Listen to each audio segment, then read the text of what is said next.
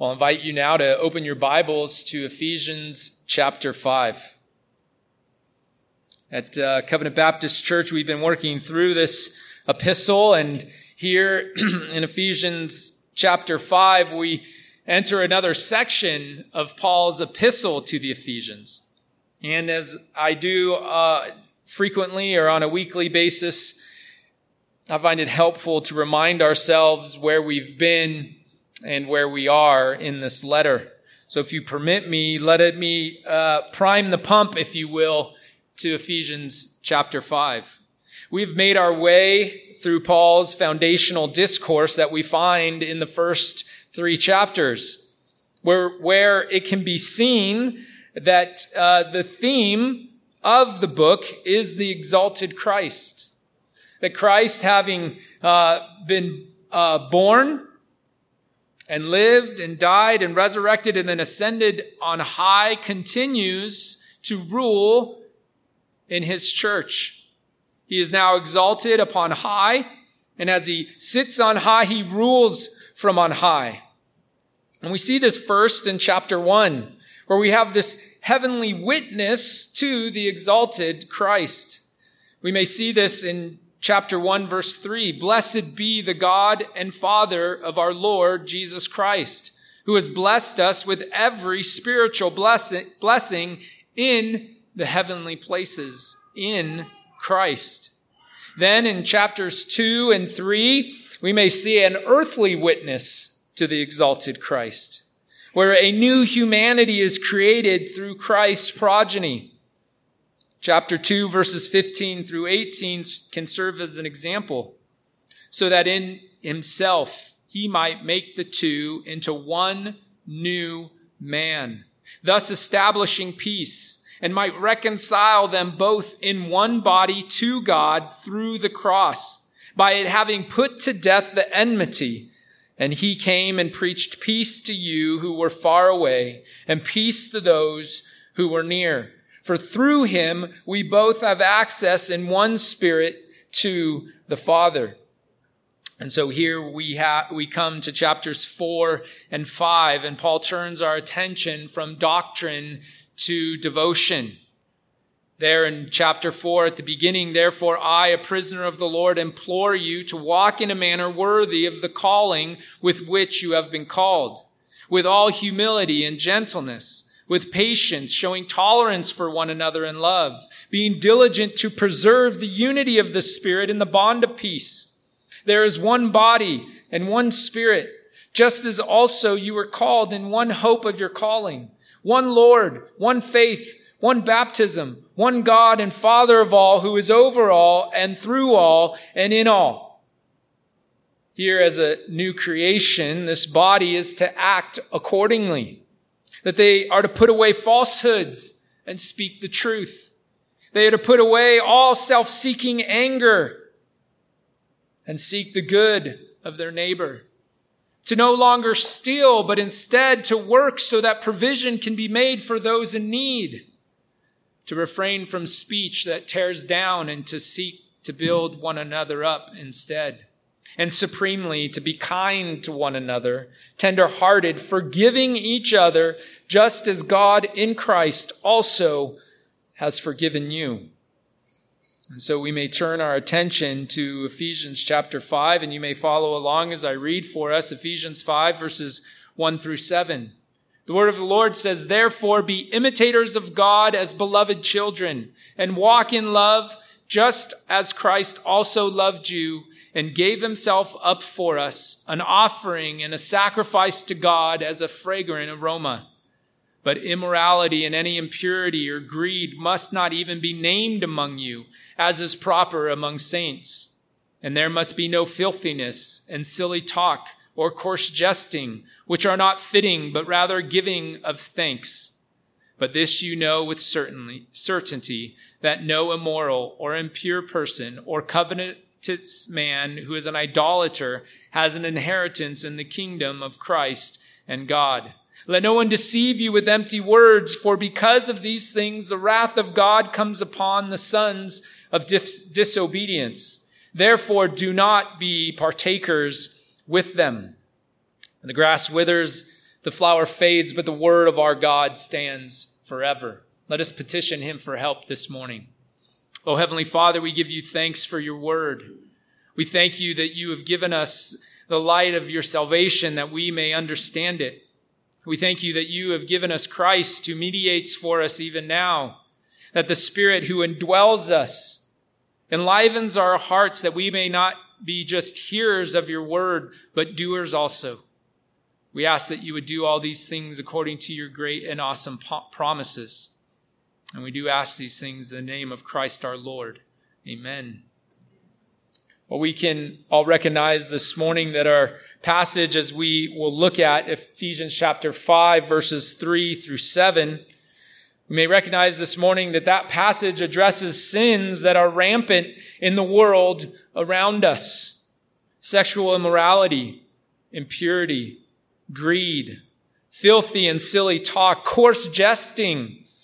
These are all prized. They're even praised in our society and culture. But I believe we must recognize two things as we look at this passage this morning. First, we must recognize that it's not unique to the 21st century Western culture. That these problems that uh, are these sins that are addressed are addressed here in the Word of God, specifically in the New Testament, specifically to the first century church in Ephesus. We will see that these were even present prior we will see that they were present within the world of the biblical patriarchs. So the first thing we must recognize is that though we may bemoan our current status or the current status of our culture, that there is nothing new under the sun before God. The second thing we must recognize is the proclivity for these ideas to seep into the visible church. We may wish for them to stay outside, to stay in the world, and to never enter into our midst. But here Paul addresses the saints who are faithful in Christ Jesus. And so he wants to point out the ways of the world so that it would not be named among the saints. And so we too must recognize this uh, tendency or the opportunity for these ideas to seep into the vis- visible church and even lead astray those who are a part of the body. We should always seek to guard our hearts from the sin of the Pharisee and the parable that Christ told, where the Pharisee thanked God that he was not like other people, swindlers, unjust, adulterers, or even like this tax collector that he fasted twice a week and he paid tithes for all that he got, and yet he went away unjustified. But it was the repentant sinner who beat his chest before God and proclaimed his fallenness. It was him who went away forgiven and justified. Sometimes a survey is helpful to help us consider these things. And there's one such survey or group of surveys that have been completed by Ligonier Ministries. And they interviewed or surveyed uh, those who considered themselves evangelicals or conservative Christians. And in 2014, they surveyed a little over 3,000 people on various religious questions. One of those statements was, sex outside of marriage is sin. In 2014, 52% of the people surveyed disagreed with or were unsure as to the statement that sex outside of marriage is sin. In 2016, it improved to 51%. And it should correspondingly be noted that in 2016, a statement was added, or another statement was added, was that uh, this is the, the statement was that the Bible's condemnation of homosexual behavior does not apply today. 56% agreed or were unsure of that statement in 2016. In 2018, the first statement that we address is to this idea of uh, fornication or adultery, improved again to 49% with the, but the corresponding statement grew from 56% to 59%. And in 2020, we saw a, an improvement to both at 49% and 48%. Why do I bring up these statistics in this survey? Well, here at face value, we can recognize that half, half of all professing Christians do not have a biblical sexual ethic. The survey was a short survey. It didn't address such questions as relating to pornography use, other impure acts or thoughts, music and movies that portray immorality, undue delay of marriage, immodest dress, lust. Could it be that these numbers would get even worse as the sin becomes more secret? And this is why we don't nor should we shirk away from the preaching of these things that are addressed in scripture, these things that are addressed in Ephesians chapter 5. That a biblical ethic is properly taught and heralded, heralded to Christ's bride so that she is washed in the water of the word. It is also uh, fitting that I recognize this morning that for some of us, these truths can be used as a bludgeoning weapon to beat down an already repentant sinner who has struggled with such sins in their life as a believer or prior to coming to know the Lord. And we all know how Satan accuses us often with our past sins.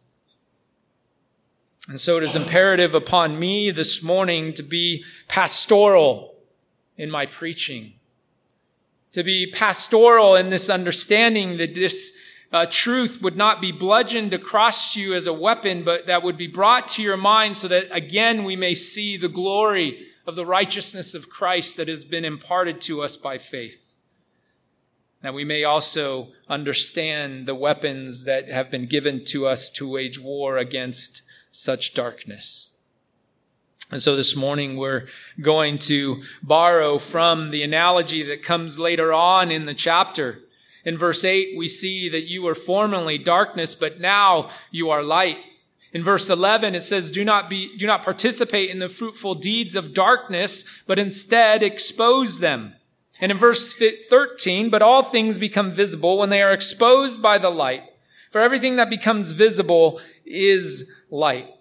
And so we're going to use this analogy of darkness and light this morning, and we're going to address verses three through seven under three headings the works of darkness, the wages of darkness, and the weapons against darkness. Here, we are reminded of the darkness of our adversaries and are very ready, and, and they're being very ready to deceive us. These works of darkness, which is written similarly elsewhere in Galatians chapter 5 and verse 19, we read, Now the deeds of the flesh are evident, which are immorality, impurity, sensuality, idolatry, sorcery, enmities, strife, jealousy, outbursts of anger, disputes, dissensions, factions, envying, drunkenness, carousing, and things like these of which I forewarn you the idea here is as we look at Ephesians chapter 5 verse 3, but, but immorality and any impurity or greed must not even be named among you. We see that the idea of immorality here is not just the act.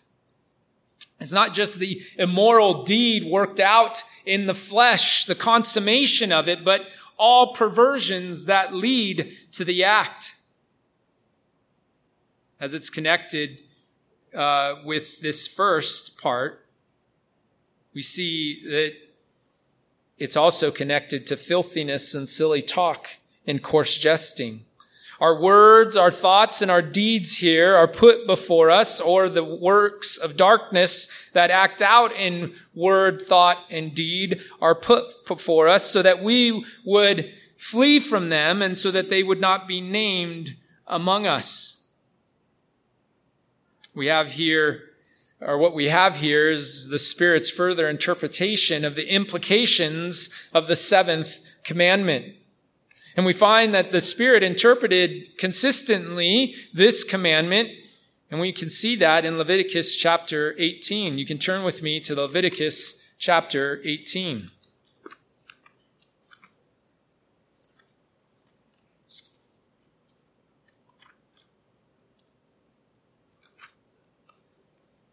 Now, here in the Mosaic law, specifically here in the Levitical law, it may help us to understand that as we read through the law, we don't find uh, this one for one correlation with the laws of our age. For what was given to the nation of Israel was given in uh, multiple, for multiple reasons, but not least of which one, to set them apart as a people of God and to reflect his character, but also uh, it was given to them as a precursor and a and a foundation so that they, when Christ would come, they would see and understand their Messiah.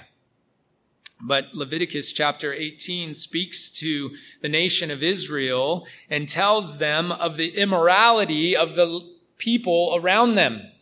So it, it comes with uh, more universal language, more moral language, for it talks about them not acting and doing as the Egyptians or the Canaanites. We see in verses 1 that the Lord spoke to Moses, saying, Speak to the sons of Israel and say to them, I am the Lord your God. You shall not do what is done in the land of Egypt where you lived, nor are you to do what is done in the land of Canaan where I am bringing you you shall not walk in their statutes. You are to perform my judgments and keep my statutes to live according to accord, in accord with them. I am the Lord your God. So you shall keep my statutes and my judgments by which a man may live if he does them. I am the Lord. And so we see there as a, as a side that we see that modicum or that likeness to that first covenant in the garden, where here where here we read those words that uh, you would obey and live. And we find that in the covenant of works. And so we find that also as a thread in the Mosaic covenant that they were to do and so live in the land. But here in contrast to the nations that they, the nation that they were leaving and the nations that they would be dispossessing. And we see the connection in verse 21 to idolatry. You shall not give any of your offspring to offer them to Molech, nor shall you profane the name of your God. I am the Lord. And so we recognize that there were heinous acts. There were, uh, there was immorality, impurity, things performed to worship the false gods. And such things that we know of that were done in the name of Molech. And then in verse 24 through 30, we recognize the result of these acts was a defiling of themselves, and even beyond that, a defiling of the land. Do not defile yourselves with any of these things. For by all these, the nations which I am casting out before you have become defiled. For the land has become defiled. Therefore, I have brought its punishment upon it. So the land has spewed out its inhabitants. But as for you, you are to keep my statutes and my judgments, and shall not do any of these abominations, neither the native nor the alien who sojourns among you. For the men of the land who have been before you have done all these abominations, and the land has become defiled so that the land will not spew you out should you defile it, as it has spewed out the nation which has been before you. For whoever does any of these abominations, those persons who do so shall be cut off from among their people. Thus you are to keep my charge, that you do not practice any of the abominable customs which have been practiced before you, so as not to defile yourselves with them.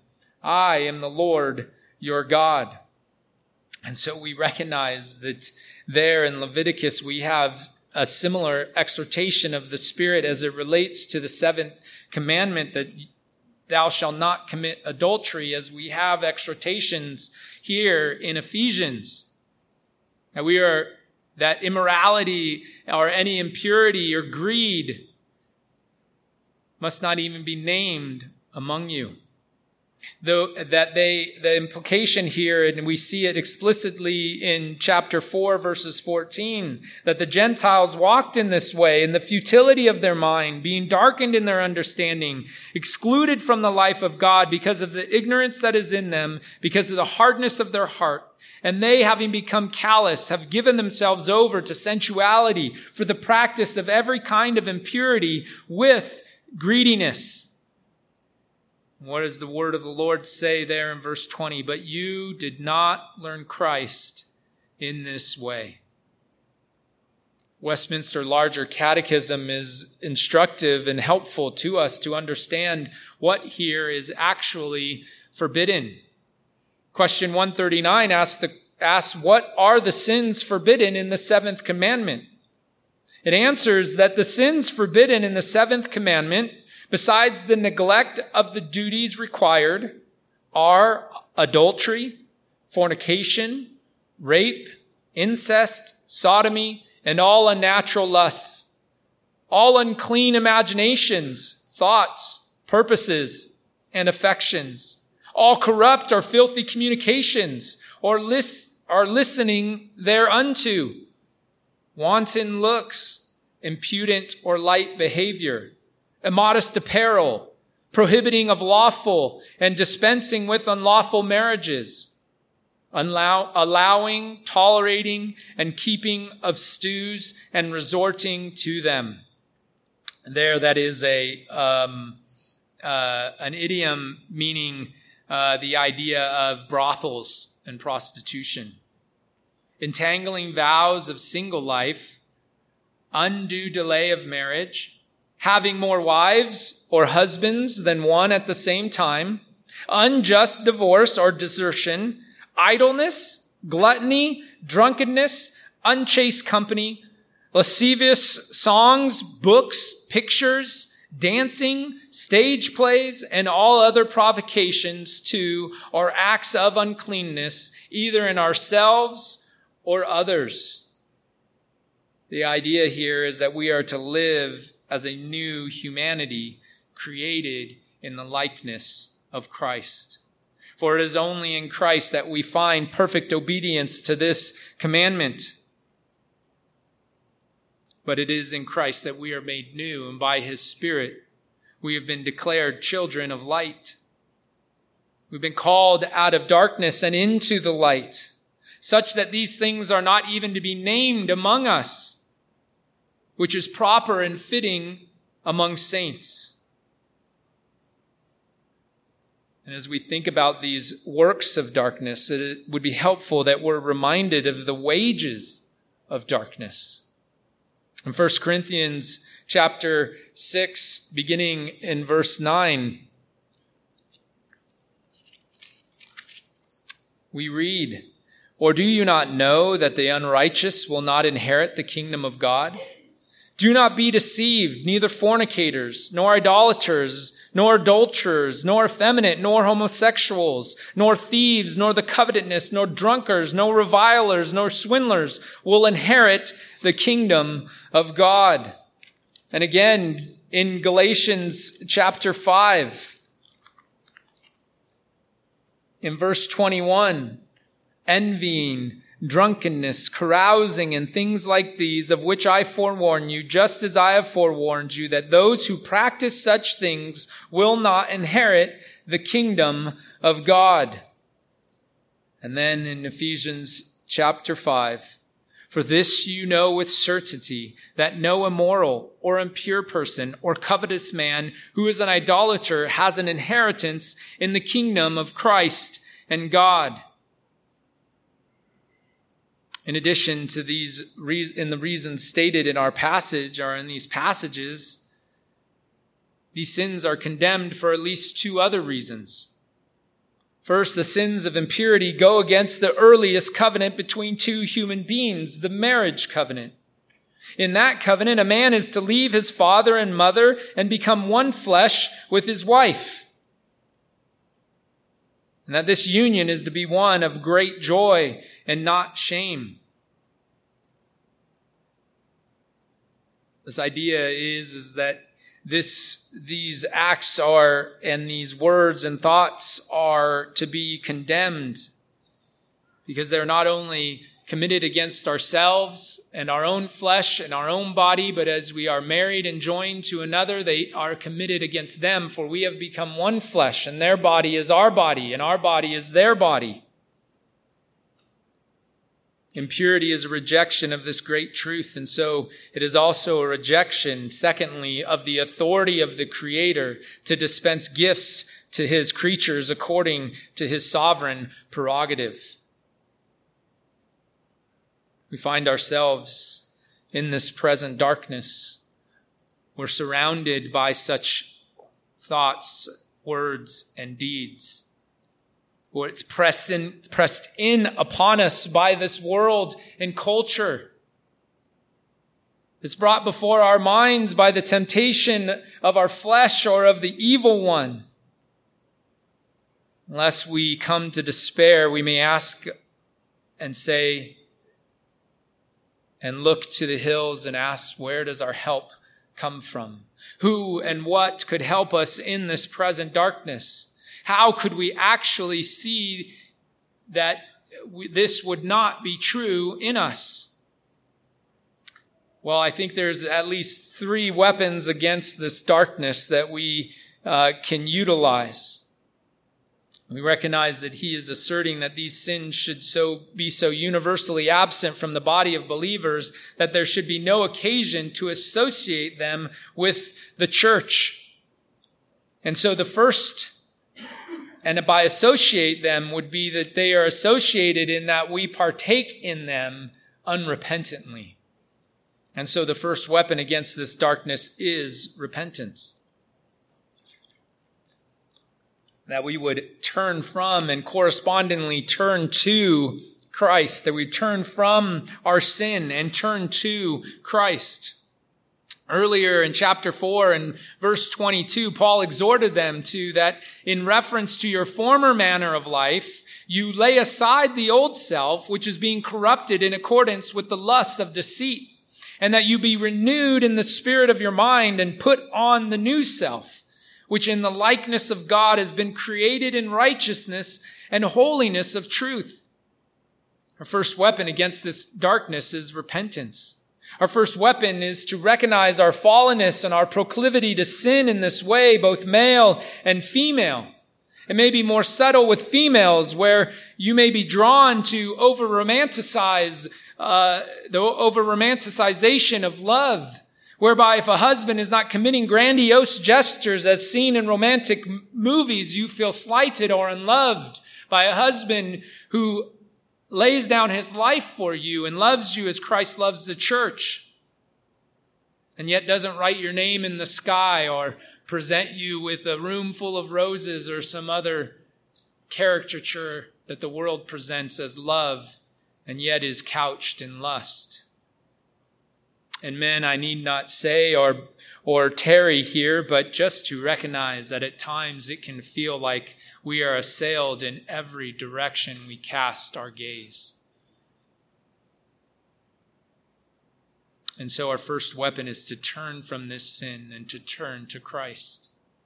We must recognize that we have been made new and have been given a new mind that is cast in the likeness of God and has been created in righteousness and holiness of the truth. One commentator says that silence is not the response to the sins of speech. The response is the sanctification of the tongue, putting off foul talk or superficial jabber, instead putting on grateful, encouraging words for building up. And so, such this darkness will only be dispelled by light. Our second weapon against this darkness is gratitude.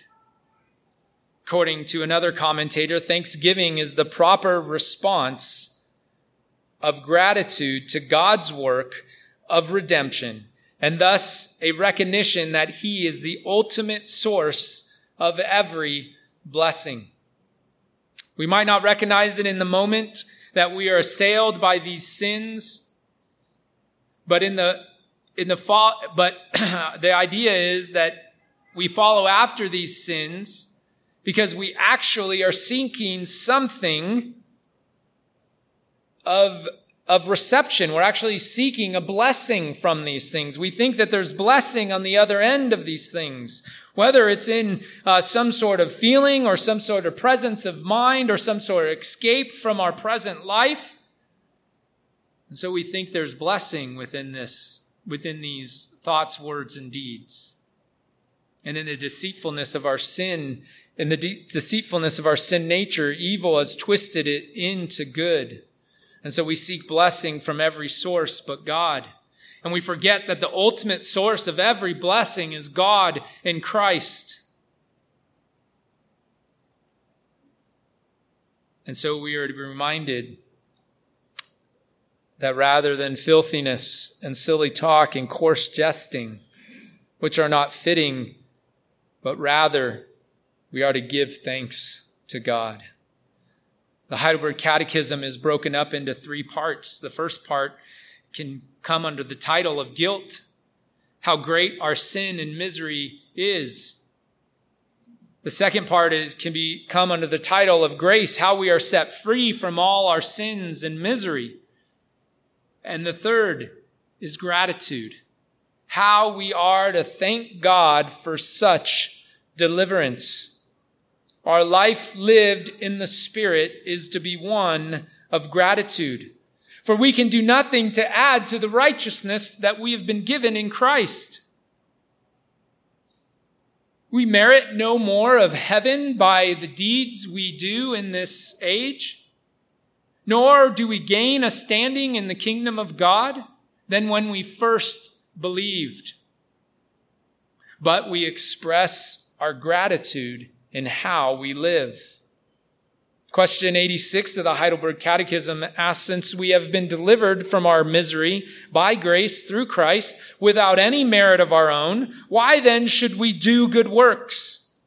If Christ has committed every good work necessary for our salvation, and he has given it to us, then why do we do, why, what is our motivation? Why should we do any good works? The answer is because Christ, having redeemed us by his blood, is also restoring us by his spirit into his image, so that with our whole lives we may show that we are thankful to God for his benefits, so that we may be praised through, so that he may be praised through us, that we may be assured of our faith by its fruits, and so that by our godly living our neighbors may be won over to Christ. May we see this, that the only benefits available to us are the ones found in Christ. That we may not seek benefit or blessing from immorality or impurity or greed or filthiness and silly talk, but that we may live according to the benefit that we have in Christ.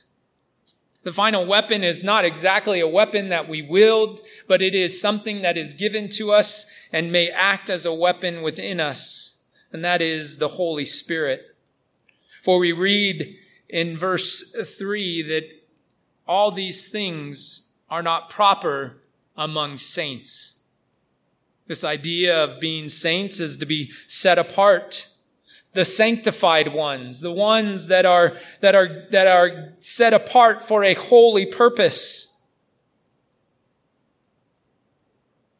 In 1 Corinthians chapter 6, if you were following along or, or you knew it well, you may have been anxious for me to continue on reading, and rightfully so, for after the list of all those sins, all those uh, the people that practice those sins who will not inherit the kingdom of God, we read in verse 11 these wonderful words of the gospel. Such were some of you, but you were washed, but you were sanctified, but you were justified in the name of the Lord Jesus Christ and in the spirit of our God.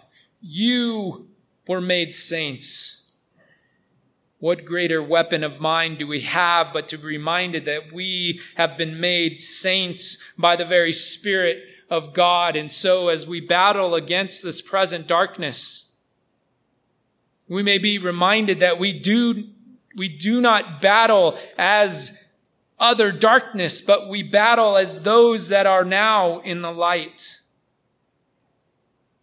For he goes on to say in that passage in 1 Corinthians that we are to flee from these things. You were made saints, and so you are to flee from these things. And that we would take heed the command of the angels to Lot and his family, that we would flee and not look back. As a result of verse 11, you are a temple of the living God. The temple of the First Testament was a copy of the heavenly temple.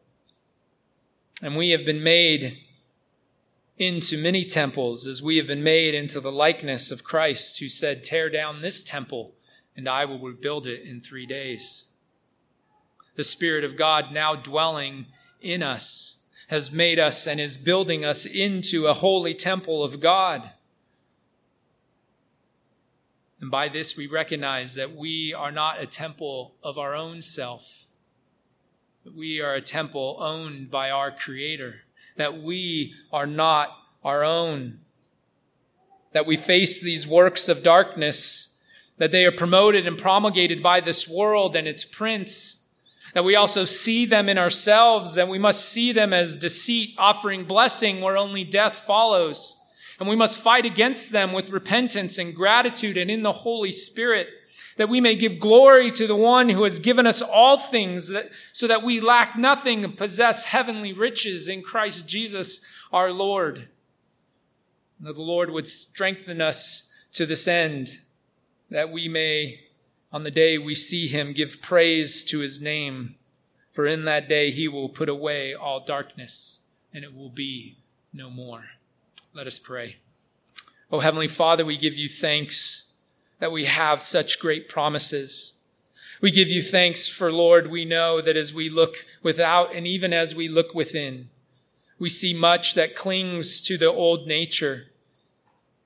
And certainly without, we see much that is perishing, turning in in itself, twisting evil and good.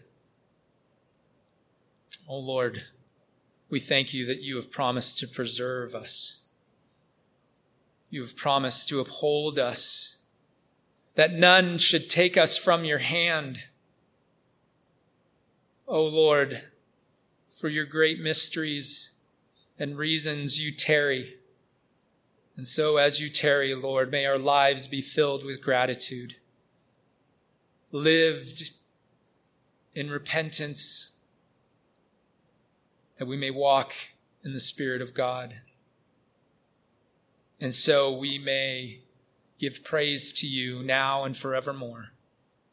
We pray these things in Christ's name. Amen.